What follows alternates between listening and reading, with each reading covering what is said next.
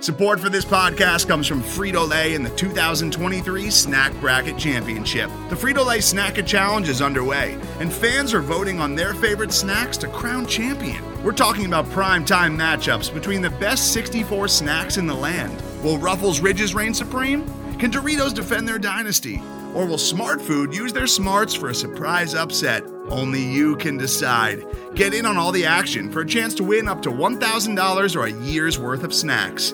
Let your snacks be heard. Just go to fritolaysnacket.sbnation.com to vote and enter for a chance to win. No purchase necessary. Sweepstakes ends April 3rd, 2023. Void where prohibited. Year's worth of snacks awarded in the form of 52 coupons, each good for one bag of chips. See official rules at fritolaysnacket.sbnation.com. This is the Falcoholic Podcast, the official podcast of the Atlanta Falcons on the SB Nation Podcast Network. This is David Walker, and on today's podcast, we're continuing our series where we preview the 2021 Falcons roster. Today, we're going to talk about the offensive line, and I absolutely had to have our next guest on to talk about that. Uh, even though Sean Harlow is not on the roster, I still want to talk about the OL with this guy, one of my favorite writers at thefalcoholic.com uh, the one and only Adnan Ikic. Adnan, thanks for joining me. Uh, I'm very happy to be here at EW right now. Uh, just for the listeners to know, it's a Sunday morning uh, as we're recording this. And what better way to kick off our Sunday morning than by talking about the offensive line, about the Atlanta Falcons?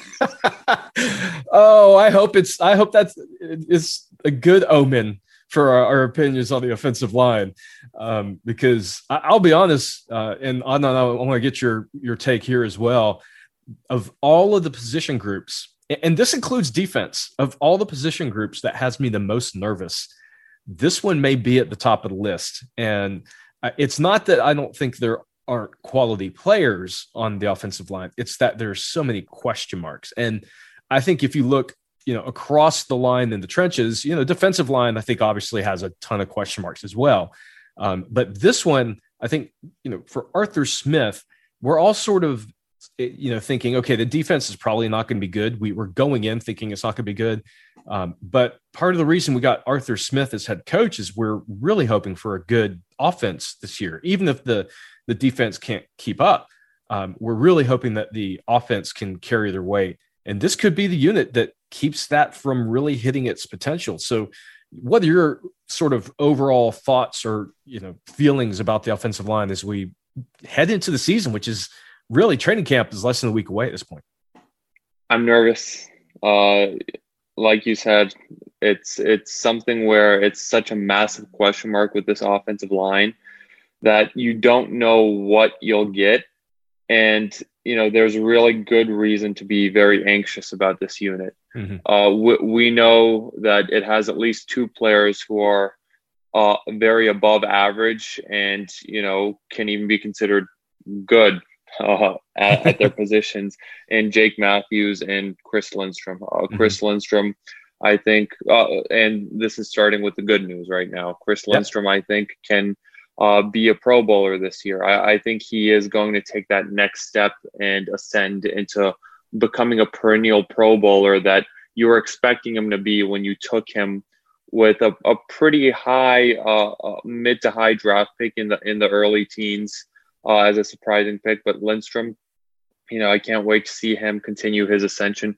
Jake Matthews, uh, we we already know about Jake Matthews. He, he's a metronome. He's steady as can be at the left tackle spot. Uh, just uh, there's really not much else to say about him. His pass blocking grade last year, uh, according to PFF, a very very robust 84.0. Uh, yeah. Run blocking wasn't all the way up there, but we know that in the modern NFL, pass blocking is what makes the money. Uh, so that's the good news. Uh, I'm very excited about those guys. But then after that, it's uh, it's a lot of question marks. Uh, yeah. Alex Mack left the Falcons uh, this past offseason. He's someone that was an absolute, you know, anchor at the center position for the past five year five years since the Atlanta Falcons signed him in in the summer of 2016. Uh, you know, Alex Mack was kind of slowing down. Uh, he wasn't at his Pro Bowl level from his first two or three years with the Falcons, especially as a pass blocker. he he was he was on the down uh, end of his career, but behind him, Falcons took Matt Hennessy in the third round in the draft last year, and Hennessy really didn't showcase himself very well last year, especially when it comes to pass blocking. I understand he, he you know, he, he faced some really, really rough uh, competition, you know, some very, uh, very difficult competition down the stretch of, of the season last year, playing against the Chiefs, against the Buccaneers. But he was benched uh, at, as a guard because he just kept getting owned uh, when it yeah. came to pass blocking. And, you know, hopefully he can take that next step this year. Behind him, the Falcons took Drew Dalman, who is a, a bit of a project as a center just because he's he's so light. He's around 300 pounds, but he fits in perfectly with what Arthur Smith wants to do. Yes. Uh, as, you know, in, in zone blocking because, and, you know, he's someone where I talked about it ad nauseum during the draft. Terry Fontenot – coming from that New Orleans uh, GM tree, where right now we I, I noticed a, a, trend and a pattern in the way that he was drafting these players, in that they all have pretty high relative athletic scores RASs, mm-hmm. which is a, a new tool used that, that pretty much takes into account everything: their length, their weight, uh, you know, their height. Just uh, it, it, it's a it's a comprehensive all-in-one uh, score that basically uh, tells the story of a player's athletic uh, prowess, their physical prowess. And Drew Dalman was a 9.9 on this RAS, which was yeah. very exciting. Only Creed Humphrey uh, was uh, he was a 10.0, which was a perfect score. Uh, was ahead of him as far as centers were concerned. So, you know, Drew Dalman is someone whom I'm pretty excited about, but whom I don't think is going to make much of an impact in his first year. And if he does, it, will be because Matt Hennessy failed to live up to expectations. Yeah. Um, go ahead. Go ahead. Yeah, I, I, think that's you. You sort of immediately jumped into, I think, the first competition that we're all sort of eyeing, and that is that center position. As you, you already uh, mentioned, Alex Mack, and I, I won't rehash that. Um, but yeah, it, it, it right now, I think the presumption is uh, everyone is sort of tentatively penciling in Matt Hennessy for for center, and it's you know to your point, and I do want to caveat the the year he had last year because most rookies uh, in 2020 didn't have uh, a proper rookie training camp. They didn't have preseason games. Uh, they didn't have a full training camp. A lot of the training camp was virtual because of all the COVID, um, you know, uh, standards and protocols that were in place.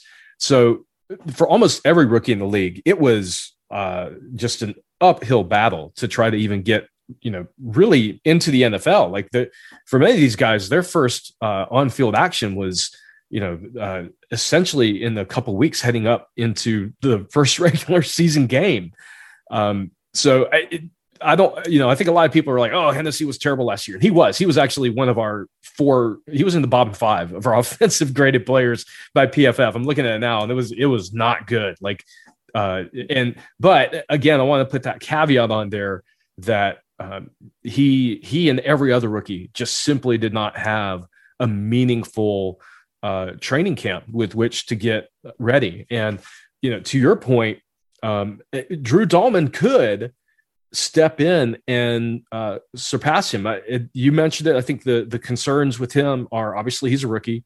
Um, he will have had you know more of a training camp than Hennessy had as a rookie.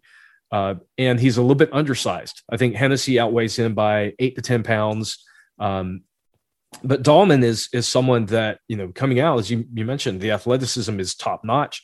Um, he's considered to be a very uh, smart, intelligent player, uh, and honestly, that, that that is sort of what Alex Mack was um, at, at, center. A very smart player, very athletic, you know, someone that liked to get out there and run. And that's going to be important in, you know, this wide zone running scheme that we're going to be going back to that Dirk Koetter sort of, uh, you know, bastardized and moved us away from over the past two years. Um, so that center position is, I think, the really, I think the first one in my mind that it's like we're, we're, the battle is between a rookie and a second year player that is functionally a rookie.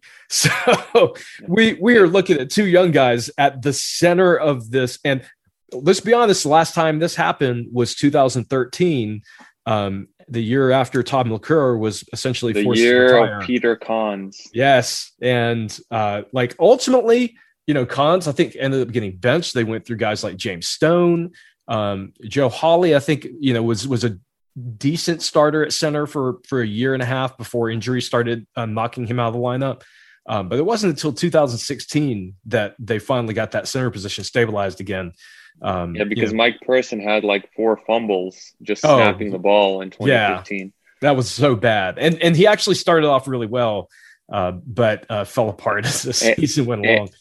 And you're completely right about Matt Hennessy. And it's one of those things where I really, really hope that after uh, a full off season with the team, that Matt Hennessy comes in and just sets the world on fire. Yep.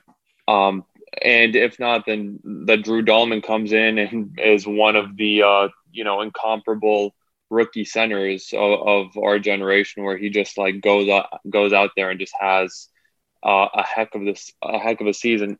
Mhm. It's going to be super super exciting to watch to watch that competition both in training camp and uh, in the preseason. It's one of it, it- it's one of maybe the three the top three or the top five competitions to watch with this Yeah. team. Yeah. Uh, because another thing that Drew Dalman has going for him is that this re- regime picked him. Yeah, Uh, exactly. Yep. um, uh, there is no tie uh, for Matt Hennessy to this front office, to this coaching staff. They, they didn't select him. That was the, the previous regime. Drew Dalman was, you know, hand selected by Terry Fontenot in his first ever draft as the GM of the Falcons. And that, that, it matters. Like, it, I know it, it doesn't feel like it should, but it matters with these front offices, with these coaches who, you know, they vouch for these players, they take them, and you know they'll they'll give them more chances. It, it's why uh, it's why my guy Sean Harlow, who was a fourth round pick, kept getting chances over and over with the Falcons, despite never being good enough to crack the crack the lineup. Oh man, there had to be a Sean Harlow reference in there. Um, fantastic. Uh, yes, and I think that's a very good point. That said, I do think this coaching staff will give Hennessy the opportunity to try to earn the job. But uh, if all things are equal, and Hennessy and Dalman are both showing to be at roughly the same level, roughly the same performance, I think you're right. I think Dalman will get the nod because, as you noted, he's he's the pick of the new regime, and um, you know, so I think Hennessy has got his work cut out for him. I think he needs to drastically outperform uh, Drew Dalman in order to absolutely 100% earn the job. That, that said, right now, if I were to pick, I think Hennessy will be the starter on day one. But I will not be surprised if Dalman finds a way to uh, to change that story between now and the first game of the season. So uh, I'm with you on that. Now, um, I, do want to talk about the we we know left guard is obviously another spot, and we'll get to that in just a second. Um, I want to talk about you know the tackle situation um, because right now y- you mentioned Jake Matthews, and um, you know for people who are uh, just hardcore Jake Matthews haters, you're not this this podcast is not for you. We are Jake Matthews defenders at the Falcoholic and on this podcast, uh, and if you don't like it, you can just uh, you know piss off with your takes. DW, I think you and I are two of the staunchest Jake Matthews like Oh. supporters on in Falcons media. Yeah, easily, easily, and d- in my mind, deservedly so. This guy by PFF, his lowest pass blocking grade was his rookie year, which was a 65. Since then, uh, the the second lowest was 78.8, which was 2016, which was when they had the one of the best offenses in the league. And that's a Um, really good that's a really that's- good yes. pass blocking grade. Yeah, like exactly. 78 is real. This isn't like, you know, in school where 78 is like a C and that's like average. 78 is a really good pass blocking grade. Yes, and I, I think it's important to know when you get into the 80s, that by PFF is basically a designation that you're Pro Bowl level. So, and and Jake Matthews has consistently for the past four years been in the mid to high 80s for pass blocking. As you mentioned, his run blocking has not uh, been as good as you know back in 2016, 2017. Um, but he is bar none a uh, just a phenomenal starter on the left side. And I want to point this out because people bring this up to me all the time, and it drives me absolutely insane because this is not backed up by the facts whatsoever. They keep saying, "Oh, he he gets so many penalties. He gets so many penalties." Wrong. He had three penalties last year. He had seven in 2019. He had three in 2018, and he had four in 2017.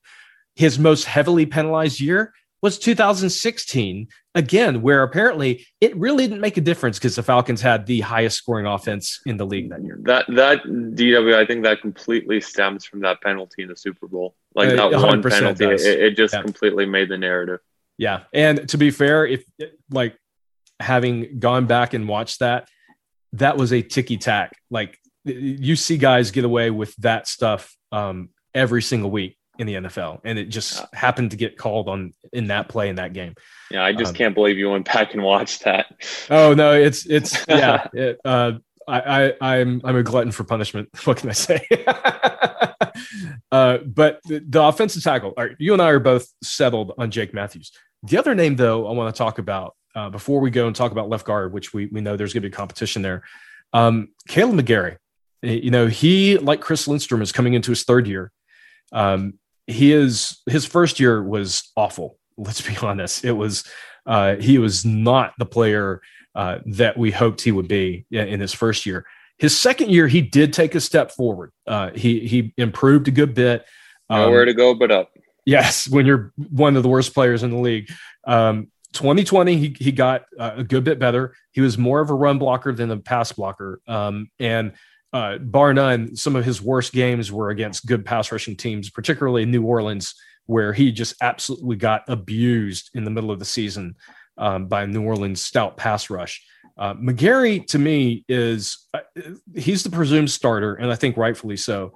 Um, however, until he got injured, and we don't know the extent of the injury still, I felt like Matt Gono could be someone that could push him as competition on that right side of the line because you know if McGary was better, but he was still inconsistent from game to game. You might get like a really great performance, and then he would follow it up with being an abject disaster. And it, so it's like boom or bust uh, last year with McGary. So he showed that he has a potential. And you know, uh, Adnan, you mentioned the RAS profile. His RAS profile is fantastic too. Like McGary is high up there in his RAS score, and I think people sort of forget he's actually a, a pretty athletic uh, uh, kid out there at, at right tackle. Um, but I was a little bit concerned with the inconsistency. A- am I being too harsh on him? Do you feel like he'll be fine in year three, or are you a little bit on the fence about his potential out at right tackle as well? I'm completely on the fence, not not just a little bit. And Kaleb McGary, I think, is the biggest wild card, and it's it, it is the most important thing for the Falcons' offensive line this year for Kaleb McGary to have a good season, mm-hmm. because you know we mentioned Lindstrom and Matthews are fine. Like yeah. I I fully expect you know Pro Bowl level play from both of those guys. Center and left guard, that's not as fine because there's going to be so much inexperience and youth at, at those two positions. Mm-hmm. You need Kaleb McGary to have a good year at right tackle because you can't have three below average offensive linemen on this unit. Yep. Uh, because I think right now it would be fair to say that center and left guard will probably be below average unless something very surprising happens. Mm-hmm. You, you need three plus level starters on this offensive line to to make things work and for it to not go into the realm of becoming a disaster. Because you know, as good as Matthews and Lindstrom are, they're only two guys out of five. Yep. You know, you you need that more than half like you know metric for things to work. And Kaleb McGary, like he he has not objectively he has not been worth the first round you know selection in the trade up thus far. Uh, you mentioned in 2019 uh, he was a disaster. He led the league in sacks given up among offensive linemen. He was he was better in 2020, but he still wasn't worth that first round pick so far, even even by his improvement in 2020, we really need a, a third year step, a third year leap from Kaleb Yes. McGary.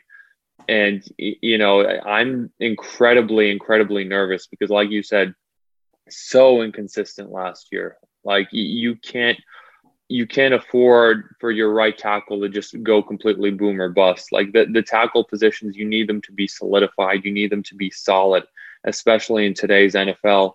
And you know, just the fact that we're we're mentioning, in no disrespect at all to Matt Gono, you know, he's someone who, you know, has come a long way. He's someone who is, you know, a favorite among the writers at the Falcoholic, just because you know he he's uh, taken it from the mud as uh, a- as an undrafted free agent, and you know so far uh, I I want to see him succeed. We all want to see him succeed, but just the fact that we're mentioning the idea of Matt Gono possibly pushing Kaleb McGary, who was this first round draft pick a few years ago, that that's a problem in of itself. And you, know McGary, he's someone where we need him both this year and long term to work out because you it, it, it's gonna suck having to you know find a right tackle uh, on top of all of the other laundry list of positions that we're gonna have to address in the years to come. So Yeah, we really no need kidding. McGary to work out. Yeah, th- this is this could be one of the positions where if, if McGary does not turn that corner the way we're hoping, um, you know, Falcons may be yet again drafting uh, an offensive lineman early in the draft, which they've done a lot of. You know, they they did a lot of that uh, in the tail end of uh, uh, Dimitroff's time as GM. Uh, unfortunately, we're not sure if it has completely worked out. Uh, this is to me the the biggest wild card. Like you said, uh, we know the, the the interior of the line is going to be a toss up. Um, this position really should be more stable, and you know to the point that Jake Matthews has been so rock solid on the left side, it makes McGary's job harder because def- defenses are going to focus their pass rush against the weakest link. And it is going to consistently be McGary. And so he is always going to see like the best pass rusher on each team. So he absolutely has to get better, um, or else you know this could be a long season. That said, one of the things I, I'm holding on to as hope uh, is the fact that uh, Arthur Smith played offensive line in college. Um, he is very intimate with the position. Uh, he takes it very seriously. Um, this is a guy who very much believes in building from the trenches and out. Um, and uh, as a reminder, last year in Tennessee, um, Arthur Smith uh, lost his starting left tackle. And who did he have to put out there as his starting left tackle? Ty Sambrailo. And we all remember what Turnstile Ty did in Atlanta. And yet, uh, Arthur Smith was able to make it work. You know, Tennessee still ended up having one of the best offenses in the league last year, even with a massive, massive downgrade uh, at the tackle position, going down to a guy like Ty Sambrailo. And even I don't think Ty Sambrailo played, but just a couple games before he got injured. So he, uh, Arthur Smith finished the year with like a third string tackle uh, on the offensive line. So that gives me some hope that uh, you know this new coaching staff and Arthur Smith uh, should help some of these guys you know turn turn the corner, but I, it's not a guarantee. Um, so I want to talk about the left guard uh, competition. I want to talk about the depth on the roster and how young it is. But before we do that, we're going to take a quick, quick break. We'll be right back. Today's episode is brought to you by Cars.com. With over 2 million vehicles and 50,000 more added every day, Cars.com will match you with the perfect car for you, your budget, your life, your style. And if you're ready to say goodbye to your current car, Cars.com will get you an instant offer to cash it in. Just start by entering your license plate and get matched with a local dealer who will write you the check. So whether you're looking to buy or sell, just go to cars.com. It's magical. We're back on the Falcoholic podcast. This is David Walker. I'm joined by fellow writer Adnan Ikic. We're talking about the Falcons roster going into 2021, specifically the offensive line. In the first half, we talked about Jake Matthews, Chris Lindstrom, our concerns with Kaleb McGary. Um, now let's talk about uh, that left guard spot because just like center, there's not a guaranteed starter there. Um, let's talk about some of the names that right now are at the top of that list. I think uh, if you were to ask most people, who do you think will be the day one starter at left guard if it was built just around who's on the roster today? I think most people say it's probably going to be Josh Andrews, uh, who is the one of the few veterans in this group, and we'll talk about the the youth on this roster in just a minute. Um, uh, is in my mind, it's probably going to be Josh Andrews. The other name I think that people are sort of clinging to as uh, you know someone that the again for reasons you mentioned in the first half, uh, Adnan is, is someone that was drafted by this regime is Jalen Mayfield, um, the uh, rookie out of Michigan, uh, who is sort of I don't want to say the consensus uh, head scratcher of the draft, but a lot of people feel like yeah, there were other guys that they could have taken when they took Mayfield, and maybe his draft position didn't make a ton of sense for his talent. Um, but left guard, uh, Andrews, Mayfield, anyone else, what do you think about the position, and how concerned are you that this is a question mark into the season? Uh, this, other than edge right now is the biggest question mark on mm. the Pelicans roster completely. Because, you know, I understand left guard has been a position of weakness for the past few years because Thomas Dimitroff could not evaluate offensive line to save his life. Nope. And he had, uh, you know, he gave James Carpenter uh, uh, some big money to play uh, below average football for the past few years. But, you know, to Carpenter's credit, he was you know, better last year than he was uh, mm-hmm. the year before that. Like he wasn't, Carpenter wasn't an abject disaster at left guard last year. His pass blocking was, you know, solid 62 according to uh, Pro Football Focus, and you know he's someone whom he's still someone whom uh, I'm sure the fan base isn't losing any sleep over him leaving, and you know I'm sure they're welcoming him not being on the roster anymore. But Josh Andrews last year was horrendous. Like, yeah. Jo- Josh Andrews' pass blocking, he made James Carpenter look like David Bakhtiari as far as pass blocking is concerned. Oh, I mean, like ter- his pass blocking grade according to PFF was an eighteen point one. Like, oh my I, word! I, I I almost didn't even know that it could get that low. It, among among uh, offensive linemen who played at least 20% of their team snaps last year, Josh Andrews had the third lowest pass blocking grade in the NFL. And this is among like over 200 players along the offensive line. So, you know, he's someone who was always a, a below average pass block. Last year was was really the first year where he really you know, kind of got playing time. He had fewer than 100 snaps uh, of playing time before last mm-hmm. season, and last year he was just you know dreadful. So you know, hopefully, like you said, uh, Arthur Smith can work some magic with him. And but you know, I'm I'm going to be incredibly incredibly nervous if he's lining up at left guard for the Falcons. But you know, right now he is the proverbial favorite just because Jalen Mayfield is pretty raw. Like Jalen Mayfield feels like a pick you make for year two.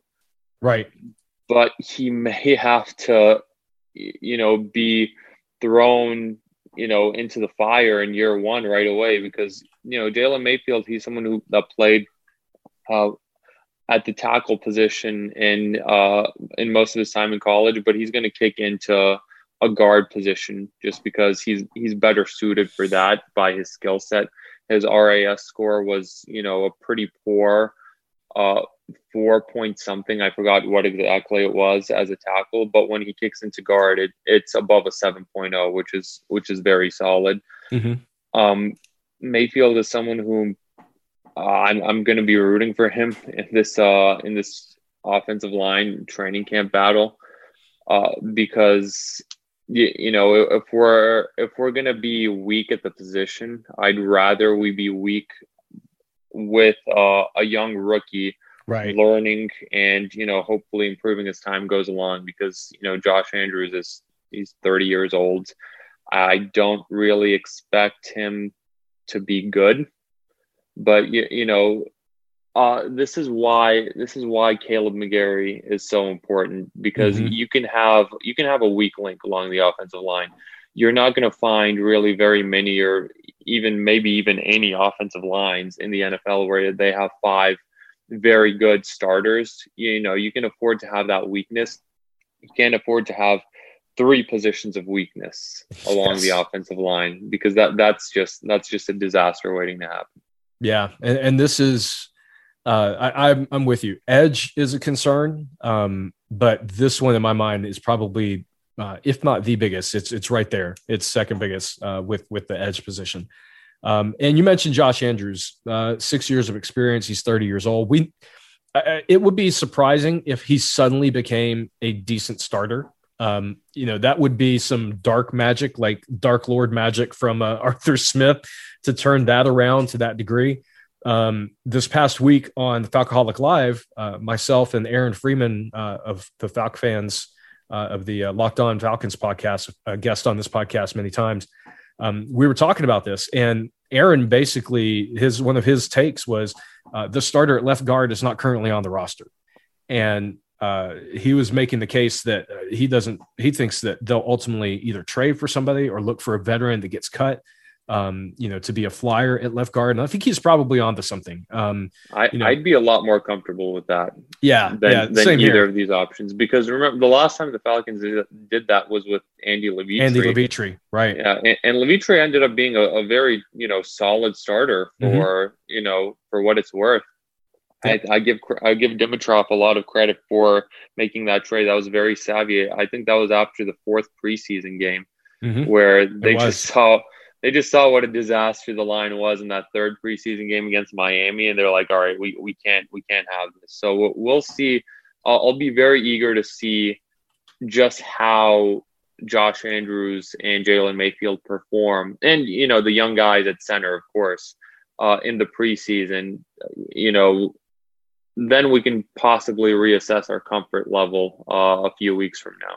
Yeah, and that's uh, it, I, I, feel like we have to add that caveat for the entire offensive line because, um, you know, to the point I was making earlier, the depth for the Falcons on offense right now going into training camp exist. is is non-existent. There's no there's no depth. Yeah, it, uh, looking at the roster, um, the uh, for the offensive lineman, purely offensive linemen, uh, players with at least three or more years of actual experience in the league. There are three players for the offensive line. Um, Jake Matthews, Matt Gono, and Josh Andrews, who we just talked about. Otherwise, Gono's injured. Yeah, and and Gono exactly. Gono is injured. So two healthy players with three or more years of experience in the NFL. Everyone else, literally, everyone else is either entering their third year or less. Um, that is incredibly like, and I'm all about giving the young guys a shot that is without a doubt. I, I, want these young guys to get an opportunity as opposed to signing someone like a James Carpenter, uh, which you mentioned earlier.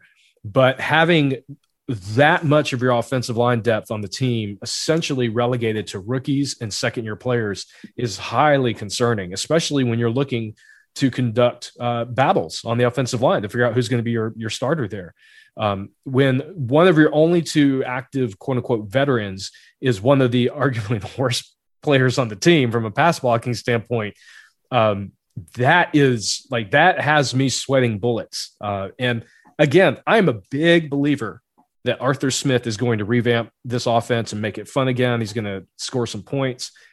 But if they cannot improve this depth, and he is not a you know a, a dark wizard capable of you know altering uh, time and space and reality, this is going to be a very, very difficult lift in year one. Um, uh, that is, I'm not trying to say guys like uh, uh, uh Drew Dalman and uh, Jalen Mayfield aren't going to work out. I, I feel like there's, you know, very good potential with these guys, but the rest of them, oh my word, like this is, I'm looking at this rookie, first year, rookie, rookie, rookie, rookie, second year, second year, rookie, rookie, second year that is highly concerning. um, so it feels like uh, the Falcons can't be done with offensive line. I, have got to imagine some of these guys are going to fall off and they're going to start trying to look for veterans to get cut, you know, during training camp, veterans to get cut in the preseason and try to bolster the depth that way. But right now, uh, this is a very, very young unit. And um, in my opinion, probably a little bit too young for, for comfort to go into the season like this. What do you think about uh, the fact that uh, probably uh, uh, 90% of our offensive line depth in, in training camp is essentially three years or younger in the league. Yeah, we need uh, every single member of the offensive line to be fully, fully healthy as it stands right now. Yes, and then and then even then, they still may be a, they'll probably be a below average unit. Well, mm-hmm. l- let me not say probably. If everyone's healthy, l- let me be more optimistic. They'll likely be an average unit if as we, their um, peak, as their peak, yeah, probably. Their yeah. Peak.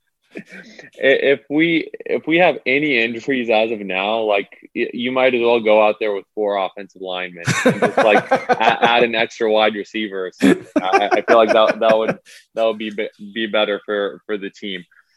right now, I, I think I think John Wetzel is maybe the the like direct backup with Matt Gono's injury.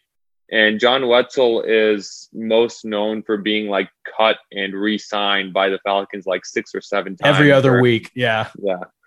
Uh, you know, he's someone who at least has you know some experience. Uh, he played for the Cardinals for three seasons. He played a good amount. He was actually a, a starter in 2017 for them in 2016, but you know there were some injuries here and there.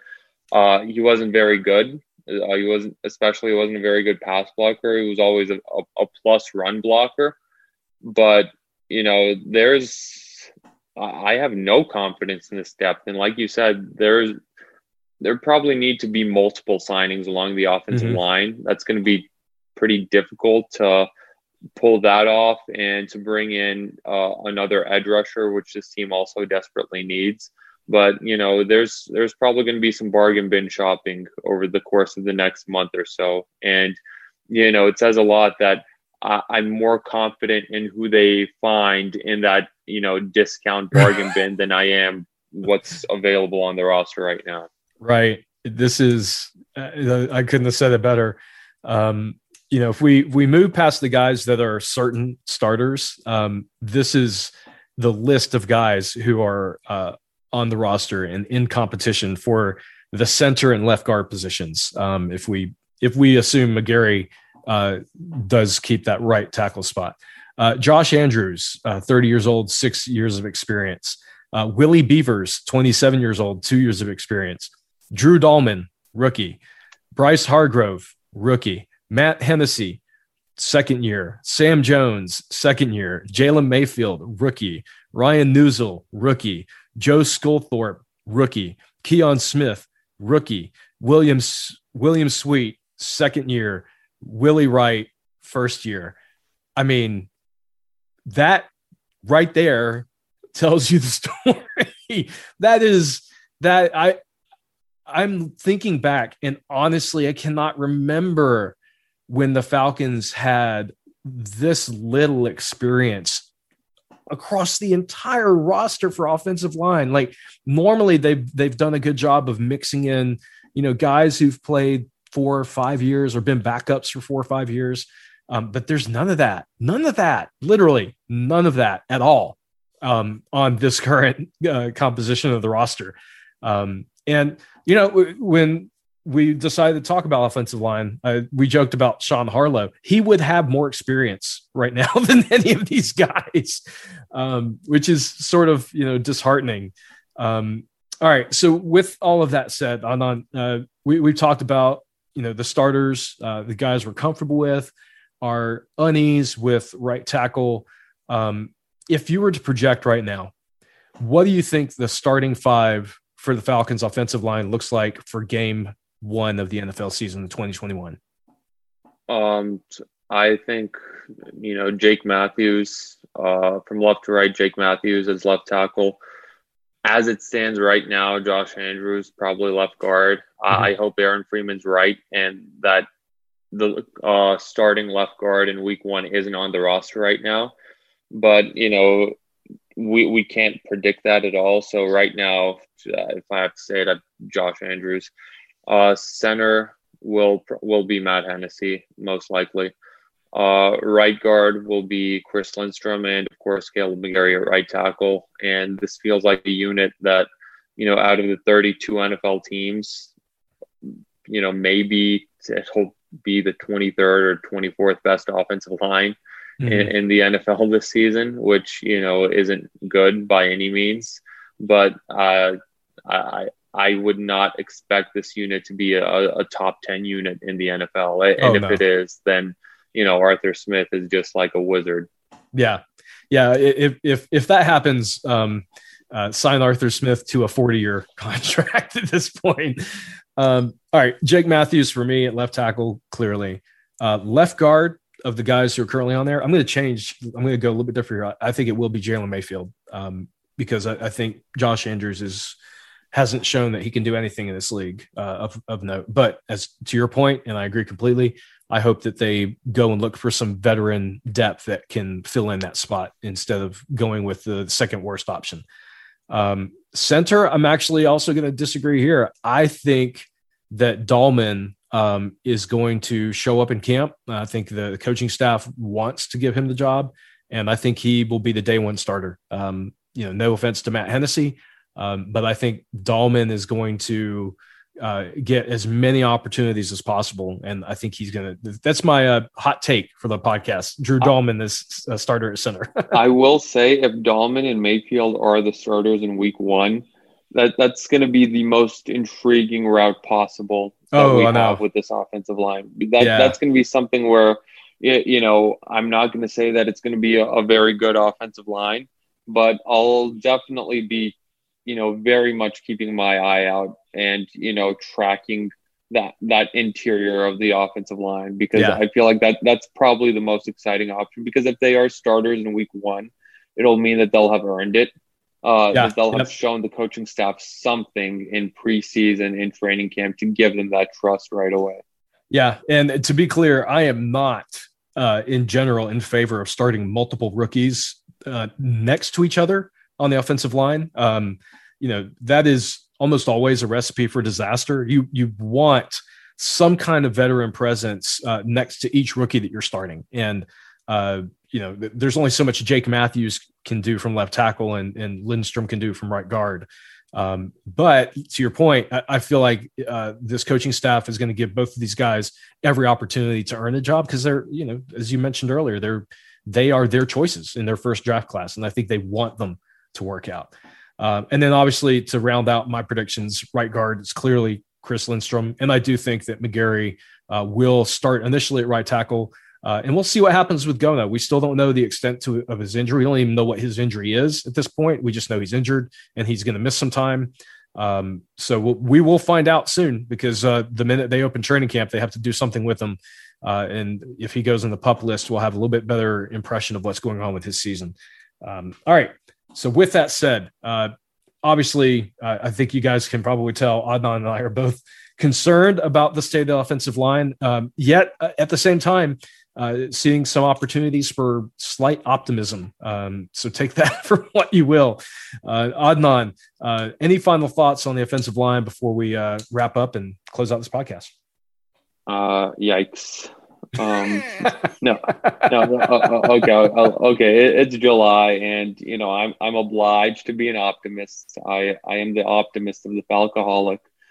Um, you, you know maybe uh, Mayfield and Dalman end up being massive gems that Terry Fontenot just like uncovered in his first year as GM, and you know maybe the offensive line is is better than what we're predicting and what we're giving them credit for, you know. Um, but yeah, no, I, I wouldn't, I wouldn't count on it.